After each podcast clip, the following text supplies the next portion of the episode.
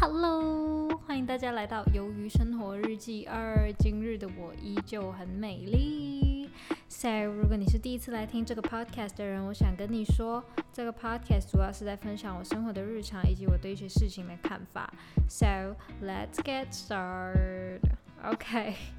So，这个礼拜嘞，这个礼拜怎么说呢？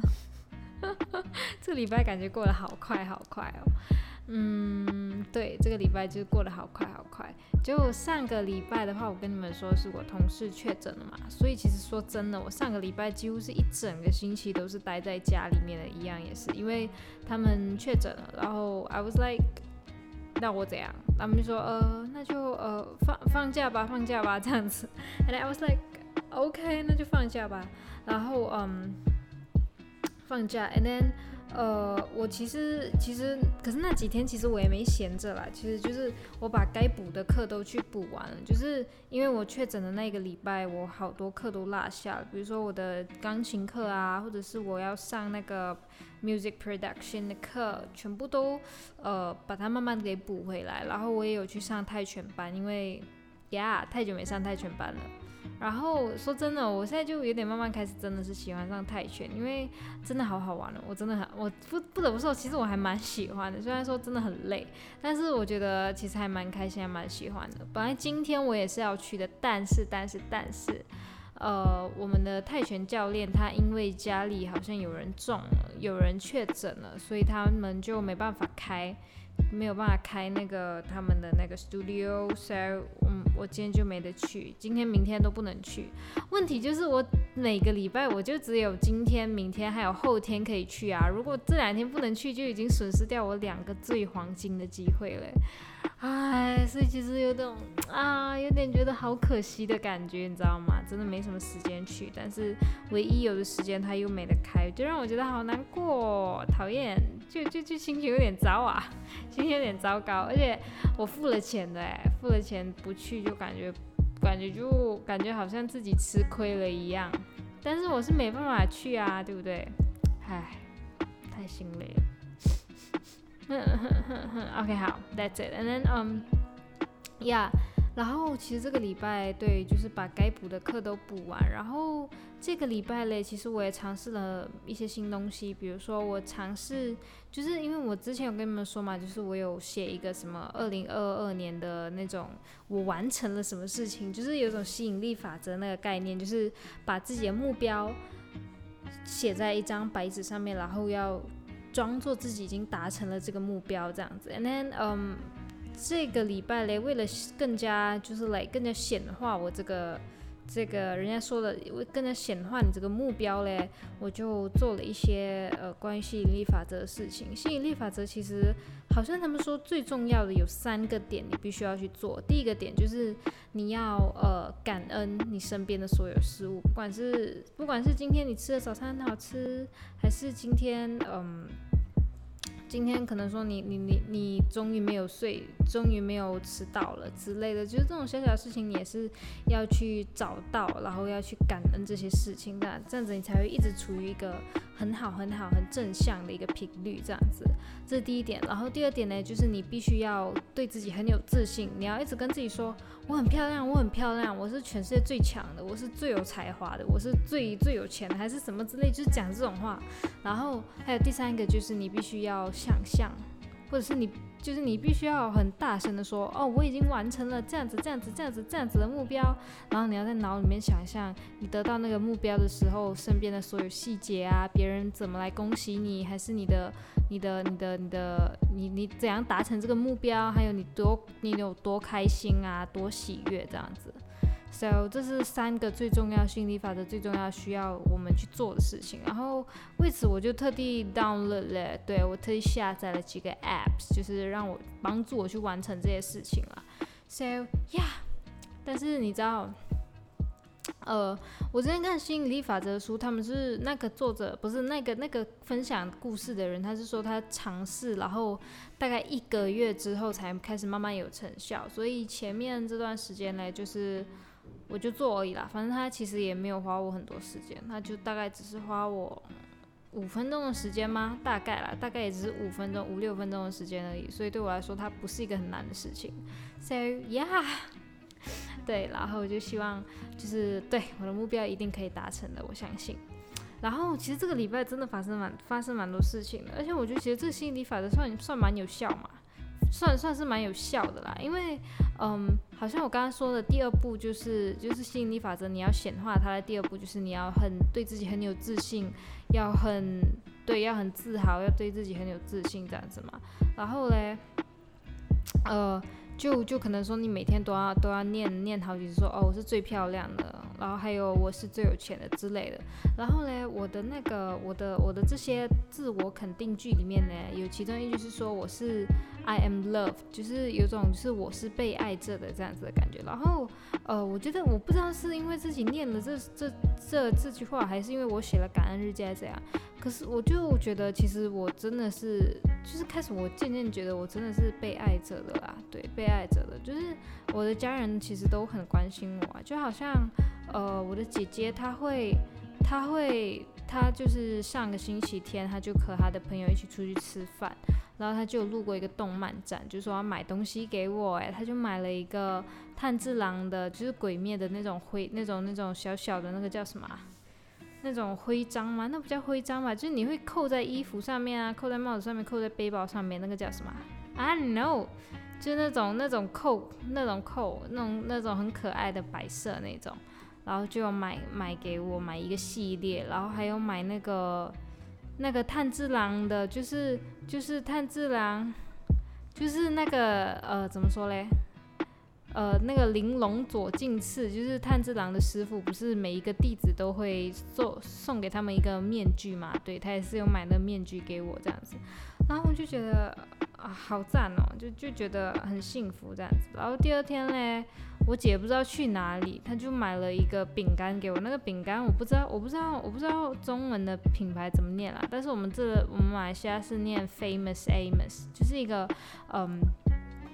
蛮出名的一个饼干的品牌，这样它是卖那种巧克力曲奇饼那种，就觉得很好吃，啊就买给我，我就很开心这样子。然后。今天嘞，今然后昨天他们就晚上的时候就跟我说说要买，诶，说要给我一个惊喜，就是我妈跟我姐。And I was like，什么惊喜啦？我要去泰拳班呢，这样子。但是今天没想到泰拳班就被取消了嘛。然后他们就，我就到他们公司的时候，他们就拿了一个班彩的吊坠给我，就是那种，你们知道班彩是什么吗？班彩是有点类似一个。矿物石吗？水晶石、天然水晶石、天然不知道什么石，就是那种矿物质这样子的东西啦。我也不太确定它是什么，但是那个就是斑彩了，就是那种五颜六色、散发着耀眼光芒的那种石头吗？还是怎样？就是他们就买了那个吊坠给我，就是一个圆一个一个吊坠这样子啦。然后他们就说，就是本来是想要等到我要去英国要上飞机的时候给我，但是他们又突然间想到我最近一直很想要钱，所以就打算先把班彩给我。因为呢，班彩这个东西呢，它是怎么讲？它是可以激发你的能量场，把你的能量场扩大。然后嘞，还有就是它可以让你，就是就是就是让你的磁场更加好。然后你也可以对着它许愿这样子。所以我妈就决定提前把这个班彩送给我这样子。然后，嗯，honestly，其实昨天他们就一直跟我说要给我一个惊喜。其实那时候我还我还猜不到他们到底要给我什么惊喜。And I was like，要什么惊喜啦？就是我完全没期待感，我只是觉得干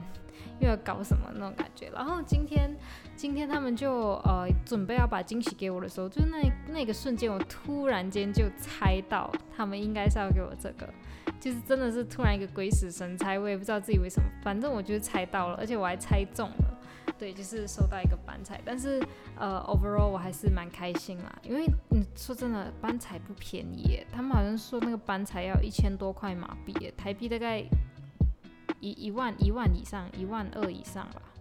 就就蛮贵的啊。对我来说，就是其实它它真的是一个蛮贵的一个吊坠，所以要好好珍惜啦。然后也很好，但是说实在话，我真的太多吊坠了，我觉得我不行，因为我觉得吊坠你你你你戴了，如尤其是如果你是戴那种水晶吊坠啊，什么什么佛牌那种，你就一一定要 consistently 一直戴，就是你要连续戴，一直持续戴，不能戴一下 OK，然后又放着半年不理它，再戴回去，我觉得这样子就不太好。可是现在呢，我就有三个吊坠要戴，就是我现在有这个斑彩，然后还有嗯前前两个月买的那个观世音菩萨的吊坠。这个就是陪伴我最久的蓝砂石。其实呢，蓝砂石，我我好像我妈跟我说可以不用带那个，但是现在对我来说，蓝砂石，因为其实呃，我先跟你们说那个蓝砂石的故事。那故事是这样子的，那那一年我十六岁，十六岁的时候嘞，我妈就好像是十五岁还是十六岁。我感觉好像是十五岁的年尾，然后要转十六岁的时候了。我记得是那个时候，但是我我不能够很确定啊，差不多就是那个时候。那时候嘞，我们就就到了一个水晶工厂，因为我姐就是我姐那阵子就很很着迷于水晶嘛，她就知道我们家附近有一个水晶工厂，就会带我们过去。然后那边的东西真的是便宜到很夸张，所以每一次去嘞，我妈都会很想买很多东西这样子啦。OK，and then 嗯这样子，然后那天呢。我们就去到水晶厂，然后我妈就一直说你要不要买点什么，你要不要买点什么，还是这样问我。And I was like，可是我不知道我要买什么啊的那种感觉。然后嗯，后来我们就到一个吊坠区，就那边全部卖吊坠，就很多很漂亮的吊坠。And then 嗯。我就看着那些吊坠，我真的不知道买什么。然后，嗯，我就开始拿着这些水晶，一直问我姐，我就一直问我姐，这是什么功效，那个什么功效。然后后来我就锁定了我现在的这一颗蓝宝，呃，蓝蓝砂石，对，蓝砂石。然后，因为蓝砂石其实它的那个那个功用、那个作用，就是它是给予你自信的啦。对，这是我最记得功效。其实它还有其他功效，但是我最记得的就是它是给予你自信的。然后那个时候我就觉得。呃，我就是我觉得这个这个还蛮不错，因为其实我很多时候可能我可能要上台啊，我也很紧张这样子，所以我觉得或者是有时候我要面对一些人啊要 social 的时候，就会觉得很紧张，所以我觉得我可以带这个这样子。然后我就买下它了。然后的确，这个吊坠真的是陪伴了我好久好久，好像从我十六岁戴了，一直戴到现在，差不多要五年了吧，四五年了。然后我是真的是蛮蛮喜欢这个吊坠，虽然说这个吊坠其实很便宜，就是马币才十块二十块而已，大概是十多块钱而已吧。然后嗯，对，十多块而已，马币十多块，台币几百块吧，就很便宜啊。然后嗯，对。就很便宜，然后嗯，但是不知道为什么，就是那个时候的我，不不不管是那个时候还是现在了，我始终都觉得这个水晶对我来说意义非凡啊。因为说真的，它真的陪伴过我，走过了很多很多的时光，很多很多的中学时光，还有很多只要就是 like 只要我有上台，只要我有上台，我一定会带着它，对。不管是大大大大小小的舞台，不管怎样，我都一定会带着它。说真的，我一定会带着它。就是好像小到可能就是去一个海选还是怎样，还是大到我去一些电视台的的表演，我都一定会带着它。就是一定一定一定会这样子。就是有表演的时候一定会，日常其实我也会带着它。然后直到今年就慢慢越来越多吊坠，现在我已经有三个吊坠，但是我觉得我依旧要雨露均沾啊，三个都一起戴这样子，不是一起戴，就是可能 like 一一个吊坠戴两天，一个吊坠戴两天这样子啦。我的想法是这样子啦，Yeah，对，就是就就就就这样了，就蛮棒的，OK，蛮赞的。然后 What's next? Um, yeah, and then 呃，对，然后我要讲什么？对，就是就就这个吊坠，然后就就就感觉其实自己还蛮幸福的。然后嗯，对，然后就其实这个礼拜我也没有发生什么太大事情。这个礼拜你知道，就是这这这两三天，我最近一直头痛。然后那个头痛呢，是我我知道我我大概知道那个原因，因为这个头痛之前也是有发生过。就是我现在头痛是，如果我突然间站起来。或者是就是从低的地方站起来，或者是突然间有很大的一个动作的变化的话，我头就会开始一抽一抽的痛，就是一抽一抽的痛。然后其实这个痛呢，通常只有在我不够睡的时候才会发生。但是其实我最近没有熬夜啦，只是我变得早起了，你们知道吗？就是我觉得可能是因为我的生理时钟有点不太习惯，为什么我突然间会早醒这样子，所以就开始会睡眠不足。我觉得这个真的就是要等它慢慢去习惯，对，因为我觉得我睡的时间其实还算是充足的。我现在基本上是十一点半睡，然后六点半醒来，十一点半到十二点半睡，点半，七个小时，七个小时其实。其实我觉得已经算 OK，七个小时其实算就是算不错了，对吧？七个小时可以睡觉，然后嗯，可以睡七个小时，我觉得已经不错了。然后可能我的，我觉得可能真的是因为我的身体还没有去习惯我现在睡眠的时间啊，因为嗯，我也才刚刚开始六点半醒起起床嘛，以前是七点半起的，现在六点半起，就可能身体有点不习惯，所以要给我身体慢慢习惯一下。所以现在其实我说真的，我还蛮累的。对，就是时差还就是我的时间还是有一点点调不过来，然后再加上你知道，其实礼拜二、礼拜三通常都是我最忙的一天，因为礼拜二的晚上呢，我要录 podcast，然后我还要做很多东西，然后呢，礼拜三的早上呢，我又有报名那个课程，就是我最近新报了一个课程嘛，audio engineering，就新就是最近刚刚报的一个课程，然后就是因为这样子，所以我就觉得就。对，不是觉得是是根本就是我这两天真的是超级忙的。然后说真的，我跟你们说，我明天要去考试，就是明天我要去考那个音乐制作的考试。但是但是但是哈，我现在连它最基本的 beats 都还没有搞好，我糟糕了。我还没有加 beat，然后我那个和弦我只是有一个大概的想法而已，我根本还没有加什么其他的，它的那个它的那个风格下去，就是真的是我我的完成度也只是大概就是十趴而已吧，可能十趴都不到。然后明天就要考试，就让我超级紧张了。说真的，其实我现在都还没有预定我的那个课程，因为我我还是不太确定自己明天究竟能不能准时到那里，因为。我现在什么都还没做，但是我又觉得自己明天一定要去，因为我其实我现在真的是每个礼拜都不能都不能都不能没有去上课，因为如果我再这样子拖下去哦，第一个就是我的课就快要逾期了啦，第二个就是呢，我要飞去英国了，我担心自己在飞去英国之前，如果我都还没有把我的课清完的话，我就完蛋了，我就真他妈的完蛋了，就这样子啊，然后就还蛮累的。所以就是要去加油，赶快去把这个东西 settle 掉。对，就是赶快把它处理掉。这一个考试如果我过了之后嘞，我就可以进阶到 level three，对，就是第三第三级了。然后那个就是最后一级了。最后一级嘞，我再上个两三个月，我就基本上可以算是毕业了。对，只是后面还有一些后续的一些课程，比如说教你 marketing 啊。只是一些版权的问题，这样子而已，就是这样子而已，就是很，就是就是回归最最轻松的那种上课方式啊。所以现在真的是我必须要赶快把东西搞好，这样子。所以，嗯，就这两三天会比较累一点，因为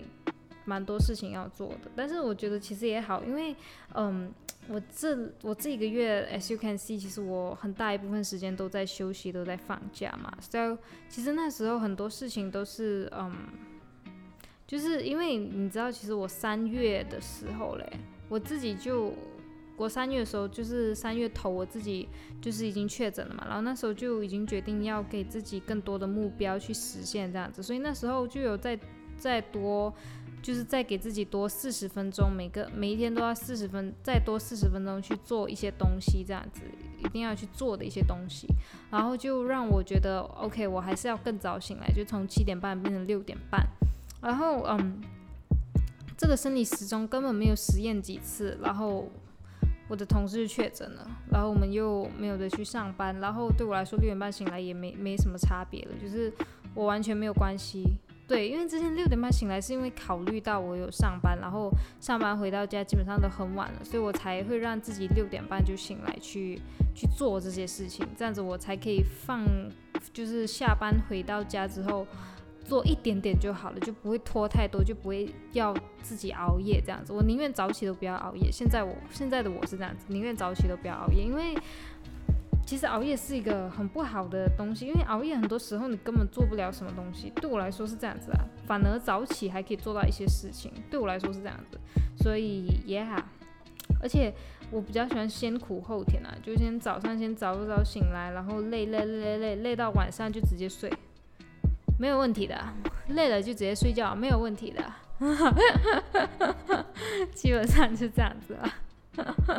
OK，and then um yeah，所以最近真的是蛮累的，yeah。而且我可以，就是你们可以感觉到，就是我我讲话的时候就一直都好像很累啊，好像要睡着一样。对，没有错，因为我真的快睡着了。但是我的那个音乐还没有搞好，我一定，我发誓我一定要搞好。如果搞不好，我明天就完蛋了。我明天去到那里，我的老师 was like，呃，今天不考了呗，你下一次再来考，我不是完蛋了。就这样子，就一定要好好搞啊！一定要好好搞，好累哦，怎么可以这么累 Okay，and then what's next? Um, the other things is um，对，然后嗯，最近最近最近最近呢，我就我不知道为什么自己又傻傻的。又入坑了一个，又入坑了，就是最近又又轮到了我的那种 BL 疯狂的季节。对，你们知道，就是我一直都很喜欢看 BL，但是嘞，BL 嘞对我来说就是某个时间我会抽风，一直看，一直看，一直看，二十四小时在看，然后过后就觉得，嗯，慢慢的就是不怎么看。就是就是不怎么不常去看，然后又一段时间啊，又一直抽风一直看。现在的我就是一直抽风一直看的那个时间段，你知道吗？就是每一年一定要有个两三四次，要抽风一直看一直看一直看一直看看个不停。现在的我就这样，现在我就是我就是我也忘了为什么会突然间一直看，然后我就一直看，然后那时候我就。哦，对，因为那时候我放假就觉得太无聊，我觉得哦，对我以前还有一个 BL 没有追，没有没有追完，然后那时候我就去追，那个是呃第二名的逆袭，对，是一个台湾的 BL 剧，就很好看。然后我看第一集的时候，我真的是第一集好像有二十多分钟还是十多分钟这样子，然后哇，整集都在哭。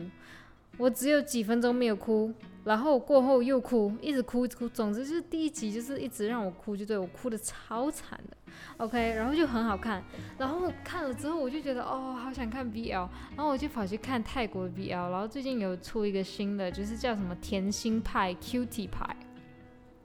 哦，那个真的好好看，然后我真的没办法，真的好好看，我就因为他现在才出到第五集而已嘛，才出到第五集，然后嘞，我就觉得我就一直一直在回味，你知道吗？就是我看我看完了第五集，可能现在又一直要等新的一集出来，我就一直看回去之前的，一直看回去看回去，我最我最喜欢的是他们第二集。第二集吗？对，好像是第二集。第二集的时候，他们的那个吻戏，Oh my god！我真的我没办法，我就是一直看，一直看那那一边，好好看哦，好 sweet 哦，好好看哦。说真的，我真的要吐了。我跟你们讲，我最近我最近一直看 BL，我看到真的是 好开心，我真的看好开心。然后就就就真的是很多，然后就开始慢慢又。就是 OK，我就看，我就追的这个剧情，然后其他的其他的戏呢，我就没什么追，但是我有一直在看他们的一些互动，你知道吗？就是网上有一些人他们会剪那种小影片啊。剪在一起，然后就就给我们看一些其他 CP 的一些互动的。然后我最近也是一直在看，好好看，我真的要吐了，我真的是我一直在看，然后我没办法，我真的我真的停不下来，你知道吗？我练琴的时候我会一直想 BL 的事情，然后我上班也是一直在想 BL 的事情，然后嗯，我练琴的时候我就会一一边开着那个一边开着那个影片，一边练琴，超级夸张的。就 Oh my God，我就真的好想要看，好想要看他们亲亲啊、抱抱啊这些、这些、这些好可爱的剧情哦，停不下来，真的停不下来。然后嗯，Yeah，然后最近也让我开始慢慢的一直，可能可能因为我一直在看 BL 啦，然后最近也一直让我在想着，就是嗯，关于就是性向这个问题，对性向的问题，其实这个问题嘞，我之前也是一直有在想，一直有在想过了，但是。呃，一直都没有跟你们讲，还是我跟你们讲，应该有跟你们大概提过了。就是，嗯，就是你们知道，其实我是，我确实是喜欢男生，对我确实是喜欢男生。但是嘞，嗯，很多时候你知道，让我很无奈是什么？就是我认识的人十个里面，OK，十个里面，通常都会有两个会觉得我，或者是会怀疑我，可能是喜欢女生的。但是我不是恐同还是什么，我只是觉得有点小小的无奈，就会觉得，哎，为什么会说我喜欢女生？我到我身上到底有哪个哪个地方让你觉得，哎？我是喜欢女生的，这样，你知道最扯是什么？最扯是我妈也觉得我是喜欢女生的，就是这这才是让我觉得最奇怪的，因为我跟我妈是最亲近的，啊然后我也有交过男朋友啊，就是我最亲近的人居然会觉得我是我是喜欢女生的，就让我觉得有点不可思议，你知道吗？就开始有点小无奈。可是在这无奈的当中，我又开始慢慢的去想到另外一个问题，就是说，难道就是我觉得无奈是因为我觉得，OK，我。他妈的肯定是一百八十喜欢男生的好吗？不可能喜欢女生的。但是当有这个想法出来的时候，另外一个自己又开始说：“你确定吗？你确定你真的是一百八十就是会喜欢男生？你永远不可能喜欢上女生吗？”然后这这个反问，然后让我自己真的是觉得，哎，对哦，难道我真的一百八先只会喜欢男生，然后完全不喜欢女生吗？我觉得现在这个东西就是。就是我以前也是有开始慢慢慢在想，但是这个东西其实不会花我太长的时间去犹豫啦，因为我觉得性向这个东西，对我开始要讲，就是我觉得性向这个东西嘞，放在现在这个时代，二零二二十一世纪来说，性向对我们来，我觉得性向对我们来说，它就是一个选择而已。说真的，它就是一个选择，就是怎么讲嘞？今天，今天，今天你遇到了一个男生，你觉得他很好，你想跟他在一起。可以啊，你可以选择跟他在一起。那么今天你遇到一个女生，你觉得她是一个很好的人，你想跟她在一起，那你也可以选择跟她在一起。我的意思就是说，现在就是性向这个东西，我觉得就是已经不能，就是我们已经不能再用性向去定义自己，或者是定义别人了。我觉得，我觉得现在这个东西已经是这样，就是走一个习以为常风啦。就是我们不能一直，就是我觉得啦，我们不应该一直跟自己说，哦，我是异性恋，或者是哦，我是同性恋这样子，或是哦，我是双性恋。我觉得就是不需要去讲这，因为假设说今天如果说有一个有一个人，有一个小孩。他从小就生活在这样子的一个生活价值观里面，就是他一直觉得，OK，身边的人都会很明确的去归类自己在同性恋，或者归类在自己是异性恋，或者是自己是双性恋的这三个 category 里面。当然，其实还有很多不同的不同的性向，但是这三个是比较常见的。OK，我们把这三个最常见的拿出来讲。OK。他就一直觉得，OK，他他一定是这三个三个三个性向里面的其中一个，然后他们他可能就是懵懵懂懂，他就觉得，啊，我可能是异性恋吧，然后可能有一天他喜欢上同性了，然后他自己会觉得很犹豫，like，哦，可是我之前，可是可是可是我是异性恋哎，但是说真的。这说真的，就是谁是谁去定义自己是什么性向的嘞？就怎么讲？就是今天你定义了你自己是异性恋，那那你是怎么定义的嘞？你是因为你对男生，哎，不是你对异性比较有感觉，还是你是通过什么方法去定义你自己是异性恋这回事情？对不对？我觉得就这样，就是根本就没有一个很很明确、很正确的标准去判断说你究竟是什么性性向的人。所以我觉得，like 这种根本没有没有很明确的根据的一个东西，或者是这种东西是靠自己的身体感官去认知、去给自己定义的一个东西，我觉得我们就可以不用不用去这么纠结。对对，就是不用去这么纠结。就是今天，如果你遇到一个人，你遇到一个人，他是让你想要好好的照顾他，或者是好好的跟他一辈子。或者是想要跟他成家，或者是想要跟他结婚的，不管那个人是什么性别，不管他是男生是女生，是跨性别或者是无性别，还是什么都好，只要他是一个人，OK，我们现在讲物种啊，只要他是一个人，那你就可以选择去选择跟他在一起，你可以选择去爱他，可以选择跟他一起过半下半辈子。对我觉得就是不要一直给自己设限啊，一直觉得说哦。或者是说，哦，如果你是男生，那该有多好，我一定会喜欢上你；如果你是女生，那该有多好，我一定会喜欢上你。我觉得就不要给自己有这样设限，就是 like，你只要喜欢上那个人，只要那个人，就是你只要是喜欢上那个人，不管那个人是什么性别，你都你就是你就是喜欢上就好了这 OK，是 totally OK。所以我觉得怎么讲嘞？就是其实我感觉我讲的那个，我表达的那个。我表达的那个方式好像有点不够到位，你知道吗？但是我要表达的意思就是，我们现在这个时代，我们不要再一直问别人是什么性别，我们不要一直在把人类归人类归类在这个性向里面，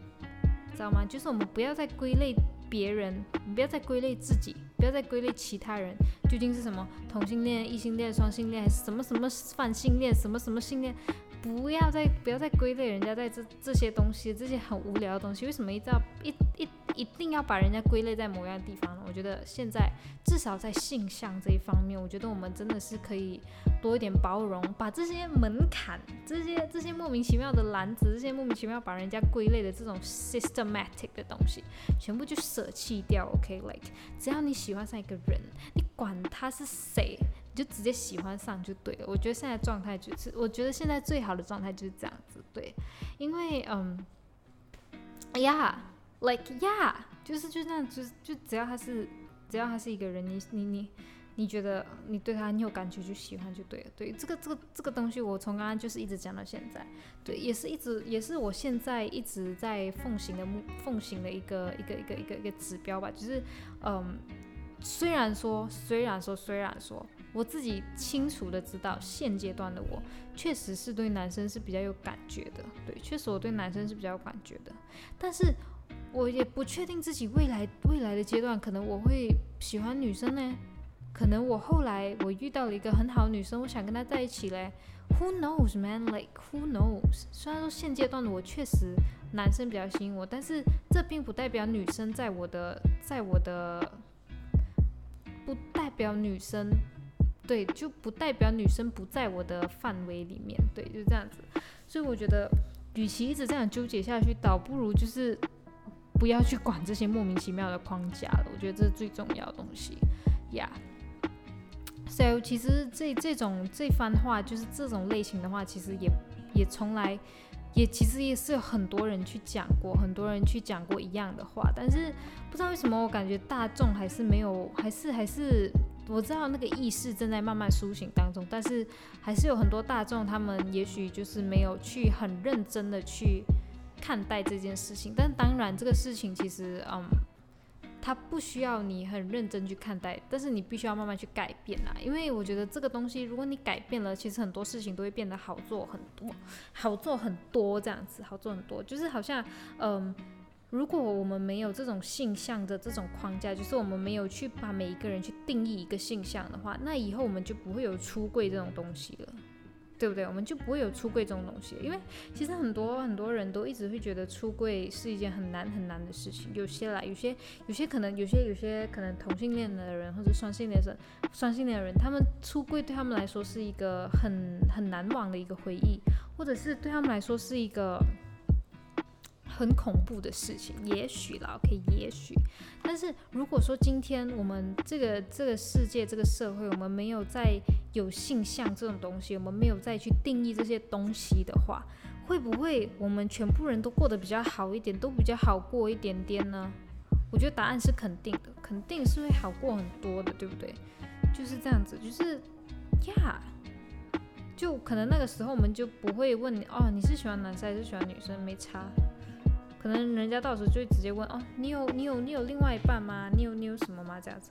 对。然后其实我之前也是有听过一个一个人，一个人是谁？呃，可是可是我没有我没有听过他的原话啦。我知道好像是好像是唐奇阳老师的那个 podcast 里面有有有找到一个人跟他一起一起录 podcast，然后就有说之前他有一个朋友还是有个同事说。就是未来可能不会有性别这个东西，可能就是未来的好好多年之后，可能你的科技已经发达到一个程度，性别已经 doesn't matter 了，OK？但是当然，我觉得 like，嗯，它确实是有可能达成，但是我觉得实际上要执行会比这种没有性向这种这个这个这个这个概念更难实行。为什么？因为我觉得 OK，性向这个东西它是嗯。确实，它有科学根据，它有它也有科学研究，但是我觉得性向这个东西更多更多更多是在是是是取决在于你的感官跟你身体的感觉，跟你自己的主观意识。我自己觉得啦，性向这个东西，就是现在这个时代都是你自己去决定你到底要喜欢男生还是女生嘛。所以我觉得，呃，在现在这个时代来说，性向其实更多是取决于自己的感觉跟自己的自主意识这样子。但是。性别、生理性别这个东西，就真的是取决于你的基因了，取决你取决于你有没有多多的染色体，对不对？好像女生的染色体就是比男生多，这个真的就是有科学根据，而且是累实实在在的，实实在在就是有女生你有多你有多的染色体，男生你就少，这样子就是很实实在在的这个东西，然后再加上嗯，哦，再加上男生跟女生。确实，身体构造上是 like totally different，yeah，totally different。And then，嗯，这是第二点。然后第三点就是，确实，确实，确实，在整个生物的演化中，以及一些一些 biological 一些一些生物生物学上面来讲，确实是，呃，确实是一定要是精子遇上卵子，我们才能够去孕育出一颗新的生命。这是，这是我们地球。地球从从没有从从零到零到现在，一直都一直一直不断使用的一个一个一个一个一个一个方程式吧？对，就是你一定是某个精子遇上某个卵子在一起，你才能孕育新的生命。好像是基本上是之类，地球上面的绝大部分的物种都是这样子，就是雌性跟雄性两个结合。才有办法孕育出下一代，所以这种东西是有生物上面的根据的，就是所以我觉得，如果我们人类要要达成不分性别的话，其实我觉得这段时间其实还是蛮难，因为说真的，很多现在还是有很多科学的一些研究正在进行当中，所以我觉得男生女生这种性别还是其实还是我觉得还是有它的。还是有其必要性的，所以我觉得现在能够做到最两全其美，就是就是性关于性别这个方法，就是你要有一个生理性别跟一个心理性别。对，有些人生理是女生，但是他一直觉得他是男生，那他心理的性别就是就是生理性别是女，心理性别是男。这个是这个是我觉得最两全其美方法，就是你既可以尊重他人，又可以从科学角度去解释这一件事情。对，对。可是，当然，我觉得这个事情还是有它的可行性。也许有一天，也许有一天，我们的科学，我们的科学的科技已经能够发达到，就是 like 你可能你就是一个弹指之间，你就可以变换你的性别了。可能那个时候，对你来说，对我们来说，性别这个东西已经是没差了。或者是可能有一天，我们人类已经进化到已经雌雄同体了。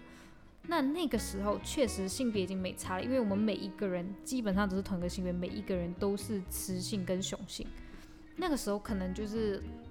性别对你来说已经不是什么差别了。但是我觉得目前为止来说，如果我们要比较性别跟性向，哪一个更容易被被抹除掉，或者是被忽略掉，或者是被淘汰掉的，我觉得还是性向比较有可能。对性向比较有可能，因为性向就是好像我刚才讲的那个理由，就是性向你是一个主观意识的一个东西，它不是一个它不是一个科学根据的东西，它是有科学根据，但是更多是 depends on 你的主观的感觉。但是性别的话就不是，性别的话是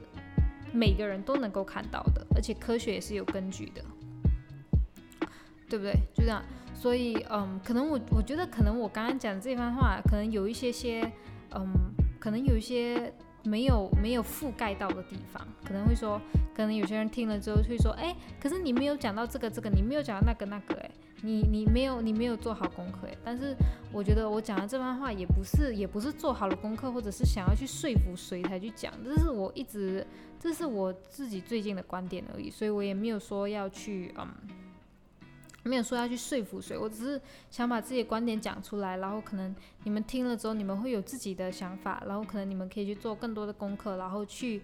去慢慢的树立自己的一个这样子的一个观点，对，这是最好的方法啦。So yeah，